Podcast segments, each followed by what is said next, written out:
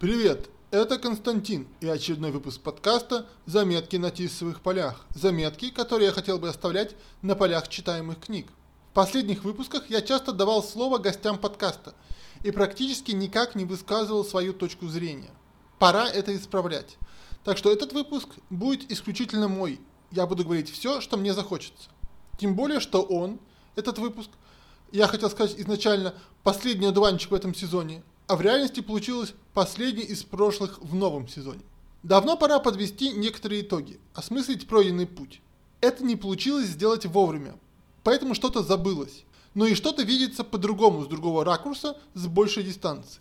Начался подкаст с того, что было под рукой, с того, что читал в тот момент. Так как читаю я преимущественно фантастику, то и речь пошла именно про нее, про ту часть художественной литературы, которая не всеми признается за серьезную литературу. «Земля» Елизарова послужила основанием, почвой для роста подкаста и основных идей, которые постепенно стали пробиваться, а к концу сезона выросли настолько, что для всех остальных не осталось места под солнцем. Уже говоря про Елизарова, я интуитивно обратился к теме культурного бэкграунда, которая не отпускала меня весь сезон. Ну, почти весь сезон. Книгу Елизарова я больше критиковал, чем хвалил, что вообще для меня характерно. Люблю критически подходить к материалу, даже если он мне нравится. «Земля» не очень понравилась, но я ее все же дочитал. Раздумья над темой бэкграунда в книгах привела меня к вопросу, зачем я это прочитал, который я тут же, во втором выпуске, и обсудил с Александрой Никулиной. Это было первое, совсем небольшое отвлечение от того, что было под рукой. И я не воспринял его как звоночек, предупреждение о том, что будет дальше. На мой взгляд, это не конкретное, не привязанное к конкретной книге. Обсуждение органично вписалось в зарождающиеся тенденции подкаста. Только к середине подкаста я осознала, что именно общие книжные и культурные вопросы меня интересуют больше всего. Конкретные книги – лишь повод начать разговор. Разговор с Сашей был первый несмелый опыт создания диалога в подкасте. Он показал сложность ведения подкаста вдвоем, но, исходя из собственного опыта слушания подкастов, знаю, что так значительно увлекательнее слушать. Если оба ведущих в равной мере опытные, конечно, а не в равной мере неопытные, как получилось у меня. Ну да ладно, что вышло, то вышло. Опыт получился интересный и полезный. Не слишком успешный, а потому я вернулся к треснувшему корыту, то есть к тому, что было. А это опять была фантастика. Что удивительно, но это не точно. С большим культурным бэкграундом. В этот раз физическим. Анафем Нила Стивенсона – первый полноценный текст, разобранный для подкаста. Именно здесь я полноценно развил идею культурного бэкграунда, привел пучок примеров из книги. Хотя чисто научный бэкграунд, как у Стивенсона, не так интересен мне, как более общекультурный, как тот, который связан с моралью, с этическим комплексом автора. Здесь получился первый развернутый монолог про конкретную книгу, жанр, который оказался редкостью. Почему мне интересен культурный бэкграунд? Почему я хочу про него говорить? Для меня это не столько литературная игра, сколько показатель того, что мы с автором говорим на одном языке, думаем схожим образом. То есть э, важно мне даже не то, какие именно отсылки, добавлю красивое слово «аммажи», использует автор, не менее важно в каких местах, с каким контекстом, что хочет сказать автор этими скрытыми и не очень цитатами. Многочисленные отсылки можно вставлять чисто механически, просто потому что ты знаешь что-то похожее – про такие я уже говорил в предыдущих выпусках. От них создается ощущение избыточности отсылок, а не культурная общность с автором. Именно так было в книгах, которые мне попадались в начале этого сезона. Так что подходящие ссылки в правильных местах показывают, что автор имеет схожий моральный кодекс. В ожидании чуда все кошки серые. Почему мне это важно? С Сашей уже во втором выпуске мы затрагивали тему того, что в книгах всегда просвечивает автор. Я считаю, его истинную точку зрения всегда можно считать между строк, хотя и не всегда просто.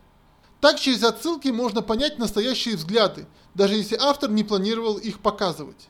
С другой стороны, я заметил, что мне нравятся книги писателей, с которыми у меня близок свод этических правил. А значит, через такие аммажи я могу лучше понять и предсказать, кто свой автор, и рассчитывать, что мне понравятся другие его книги. Однако недавно подумал, что своих современных авторов можно искать не через чтение их книг, а через интервью. Это значительно быстрее. И заодно лучше разобраться при чтении таких авторов в том, какой же у меня самого этический комплекс. Именно так я узнал и полюбил Бибоп. Удивительная история, связанная с Картасаром и его повестью «Преследователь». Прочитав, я заинтересовался Чарли Паркером и джазом. Как позднее узнал, конкретно бибопом. Остальные стили джаза нравятся сильно меньше. И теперь пишу этот текст под бибоп. Поэтому я не смог обойти стороной Картасара, и выпуск про его рассказ попал в первую десятку выпусков, но об этом чуть позднее. Научный бэкграунд, возвращаясь к Нилу Стивенсону, мне менее интересен именно как бэкграунд, а не как способ узнать новое, так как он мало что говорит об этике автора. Как из знания автором «Звездного неба» можно понять, какой моральный закон у него внутри. Косвенно можно, через то, какие и где он вставляет звездочки в свой текст, через то, какое и чье он показывает небо. То самое, с чего я начал этот выпуск. Однако в социальной фантастике, как, например, у Стругацких, есть не только звездные кладбища Манохина или взаимодействие звезд с диффузной материей в галактике Малянова, но и образ учителя, прогрессора, мокреца, по которым легче судить о моральном законе авторов. Может быть, потому мне ни один научно-фантастический роман из прочитанных в раннюю эпоху подкаста не зашел, разве что анафем Нила Стивенсона, да и то не очень. Следующей прочитанной книгой оказался четвертый кодекс Павла Виноградова, который успешно вклинился в очередь для чтения. Мне его рекомендовали как нетипичный для жанра роман, который только-только собираются публиковать.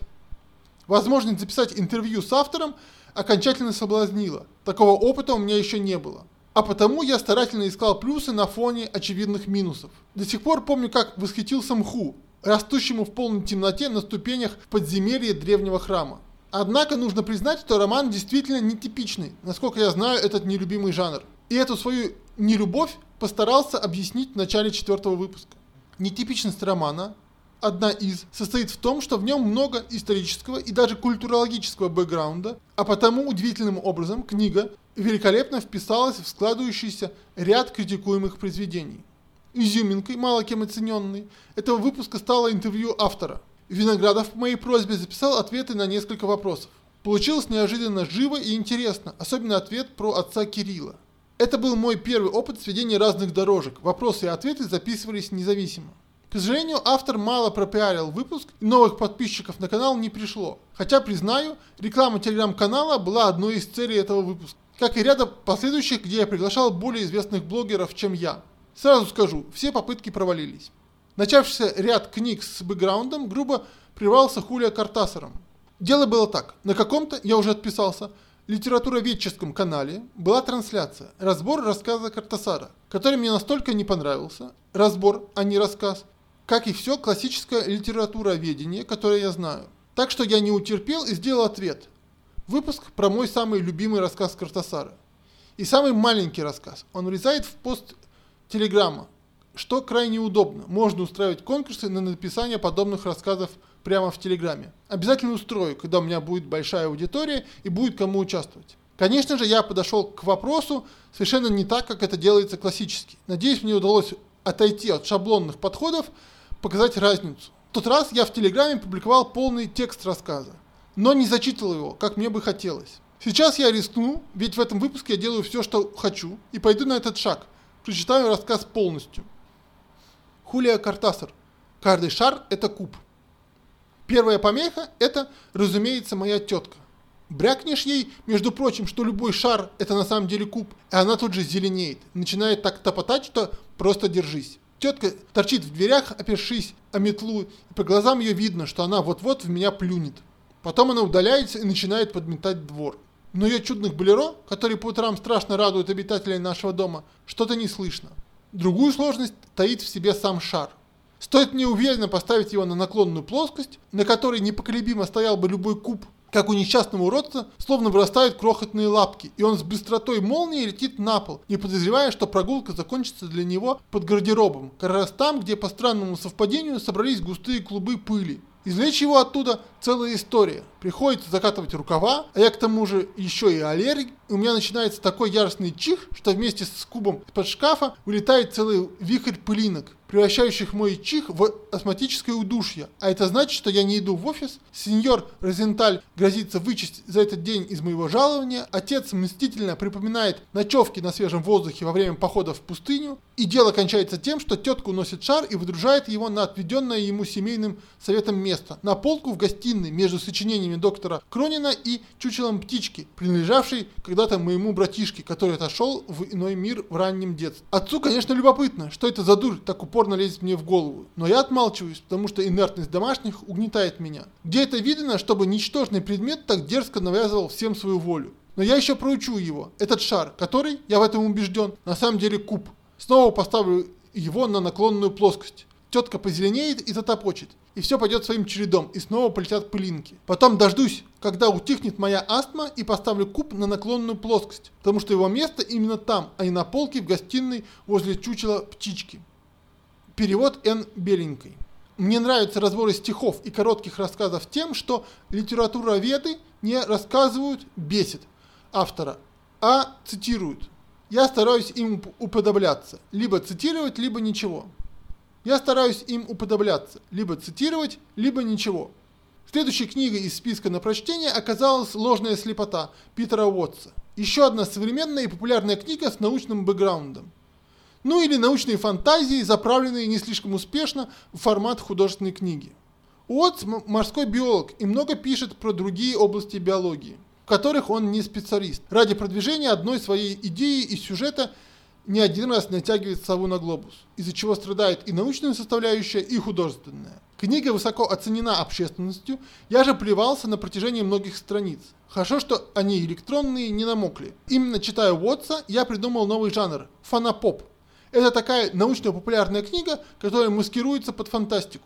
Или наоборот, как хотите. Фантастический науч-поп или научно-фантастическая популяризация. Это примерно то, что писал Жюль Верн. Только он писал во времена, когда не было интернета и Википедии, когда такой жанр был обоснован и интересен. И когда еще не было настоящей научной фантастики. Сейчас же, мне кажется, это ненужный жанр, который и не фантастика, и не, не науч-поп. На People хавает. Подробнее про э, фанапоп слушайте в шестом выпуске подкаста. Если попытаться сказать что-то еще про ложную слепоту, то не вижу смысла много говорить про одну единственную идею, которую разворачивает автор, раздувая текст не к местным научпопам. И на Вотсе заканчиваются выпуски про конкретные книги. Дальше подкаст пошел в разнос, покатился под откос общелитературных и общефилософских обсуждений. А потому седьмой выпуск оказался посвящен теме, которая меня давно волнует – переводы художественных текстов. Так как беседовал с поэтом Викторией Миловидовой, то не мог не затронуть перевод стихов. Мы не сошлись точками зрения, что, как мне кажется, всегда интереснее полного согласия. Особенно если люди готовы отстаивать свои позиции, имеют стойкую аргументацию. Считаю, переводы важны и нужны.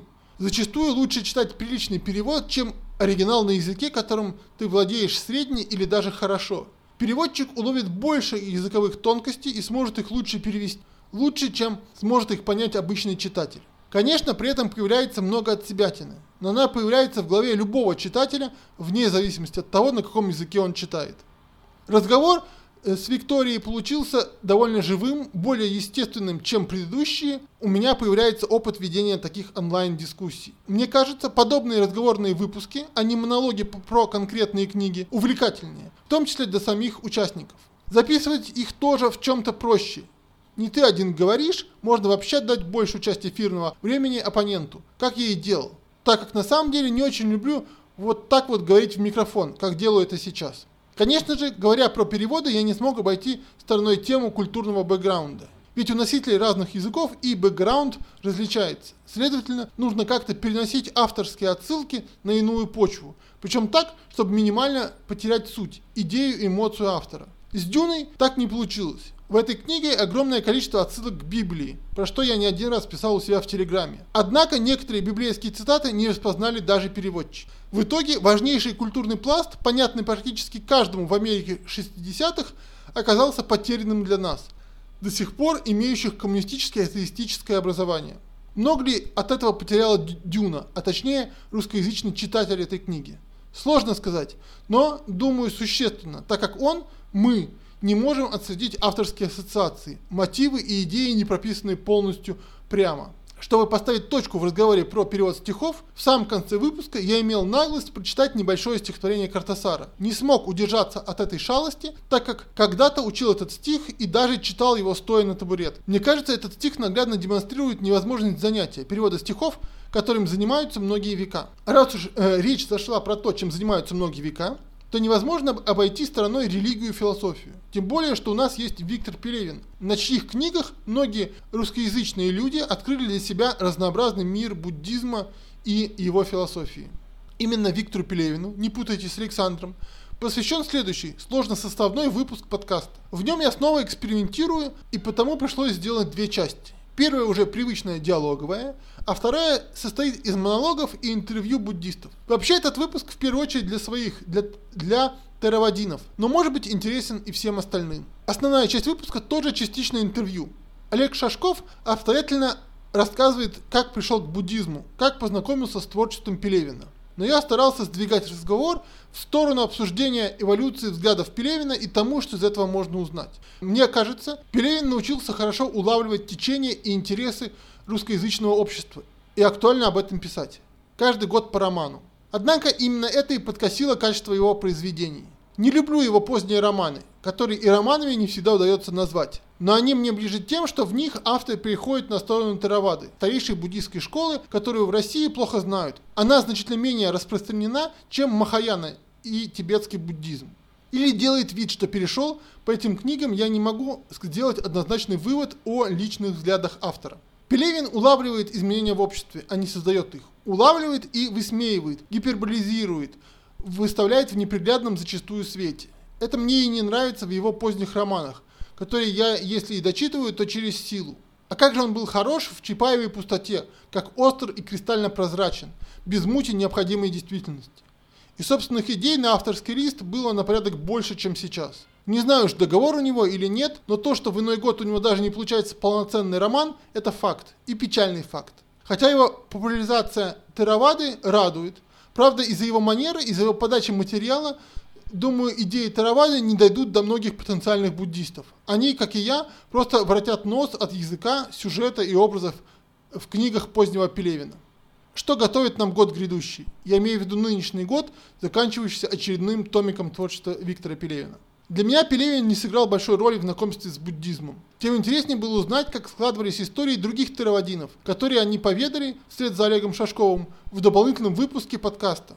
Целая палитра удивительных судеб. Тема буддизма плавно и логично перетекла в философию в целом. Религию в книгах я бы тоже обсудил, но пока руки до этого не дошли. Но это я отвлекся. Философия в художественных текстах и наоборот, художественная литература в философии. Нужно ли, можно ли? Все мы в школе читали «Преступление и наказание Достоевского». Это художественное произведение или философское эссе размышления? В этих и многих других вопросах наши мнения с Сашей Никулиной не сошлись. Но от этого беседа получилась только интереснее. Еще больше несогласия получилось в беседе в Сашином философском чате, где приняли участие постоянные участники философских дебатов. Причем я специально сделал так, что мы с Сашей записали выпуск, но я его еще не опубликовал. Участники беседы не знали, что мы уже сформировали в основной части выпуска. Этот полилог можно послушать в дополнительных материалах выпуска. Конечно, за, за такое короткое время, хотя суммарно получилось больше двух часов, все не скажешь. Сложная тема требует большего раскрытия. Но я планирую ее не закрывать, а возвращаться в каждом следующем выпуске, так как невозможно говорить про культурный бэкграунд без философской основы. А я хочу говорить про хорошие книги, где есть философия автора. Для себя я не могу провести четкую границу между художественным и философским текстом. Для меня всегда важна интеллектуальная составляющая, скажем так. Именно поэтому трех мушкетеров мне не хочется перечитывать, а отклонение от нормы я регулярно перечитываю с огромным удовольствием. А вот чисто философские трактаты я читаю с трудом. Мне сложно дается их сложная терминология. Но приведу одну цитату, которую я встретил в философском паблике, когда писал черновик этого выпуска. Жиль Делиос из книги Марсель Пруст и знаки. Произведение искусства стоит большего, чем философский трактат, ибо развертываемое в знаке глубже любых ясно выраженных значений. То, что нам причиняет страдания, богаче всех результатов нашей добровольной и сосредоточенной работы, так как то, что вынуждает мыслить, более значимо, чем сама мысль. Именно поэтому мне нравится Картасар, а не его литературоведческие разборы, как я уже говорил ранее. Философские разборы текстов, наверное, интереснее, но так на вскидку не могу их припомнить. С удовольствием читал бы художественные романы про философские идеи. Это как научпоп, только про философию. Филопоп какой-то получается. И может получиться лучше, чем фонопоп. И сам хочу написать что-то в том же роде. Художественная философия широко распространена. Тут нельзя не вспомнить Хайнлайна и его «Чужака в чужой стране». Однако это все старая литература, та, что я люблю, А что с современной литературой, с которой я все никак не могу подружиться? Этот вопрос я обсуждал в десятом выпуске, можно сказать, последнем выпуске первого сезона с Диной. Речь зашла про крайне популярный ныне жанр автофикшн, который я не понимаю и отвергаю как рекламный ход. В нем, на мой взгляд, нет ничего нового, кроме названия, которым приманивают покупателей. Разное отношение к автофикшену и современной литературе в целом вызвало споры и несогласия в эфире. Как раз то, к чему я стремился. Однако сложилось впечатление, что Дина не была готова к такому повороту событий. В ее подкасте не бывает таких разногласий, насколько я слушал. Хотя, как по мне, в них сама ценность. Столкновение разных точек зрения углубляет мнение, расширяет аргументацию и даже может изменить саму точку зрения. В этом выпуске мне удалось хоть как-то выступить в роли критика. Пожалуй, это моя любимая роль. Хотелось бы развить эту тенденцию, найти еще собеседников, чью позицию можно было бы конструктивно критиковать. Таких, чтобы они не решили, что я критикую их самих, что я имею что-то против них. Это совершенно не так. Может показаться, что выпуск про автофикшн плохо вписывается в общее направление подкаста, но это не так. Разговор про автофикшн – это разговор и про бэкграунд тоже, так как в этом жанре автор напрямую раскрывает, откуда растут его корни, описывает землю, на которой он развивался. Во всяком случае, так предполагается, хотя корни скрываются под самым сложным типом лжи – лжи, похожей на правду, лжи, замешанной на правде. Мне ближе жанры, где авторы не пытаются красиво исказить собственную биографию, так исказить, чтобы она продавалась. В книгах Картасара легко найти кусочки его реальной истории. Толстой и Набоков тоже не исключение. Фазиль Искандер писал про себя. Борис Стругацкий включил в свой роман кусочек, который, как мне кажется, практически полностью автобиографичен. И это все не автофикшн, замечу. Книга «Бытия» Сергея Снегова, на мой взгляд, лучшая автобиография, которую я читал, тоже совершенно не автофикшн. Хотя, конечно, что-то там упущено, что-то искажено намеренно или памятью. Жаль, Снегов не успел дописать автобиографию. Страшные годы его жизни после ареста не вошли в книгу. Как бы там ни было, обсуждение современной литературы оказалось хорошим окончанием сезона подкаста. Этот подводящий итоги выпуска я не учитываю. С другой стороны, автофикшн дает мне хороший старт для следующего сезона для которого много чего запланировано. Но начать его я хочу тоже с обсуждения современной прозы. Ну а дальше как пойдет. Опыт с подкастом мне понравился, особенно те выпуски, где получалась беседа или даже спор. Хотя тексты мне все равно ближе, чем разговор. Постобработка и создание видео. В этом месте можно помечтать о команде, но для интроверта это сложная мечта. Если вам понравился первый сезон подкаста «Заметки на тисовых полях», то вы можете поддержать его лайками, подписками, репостами, комментариями. Ну и финансово, конечно, тоже. А еще можете поддержать своим участием, если вы любите литературу и хотите ее обсуждать. Или если пишете литературу. До встречи в новом сезоне. Он не за горами. Но это не точно.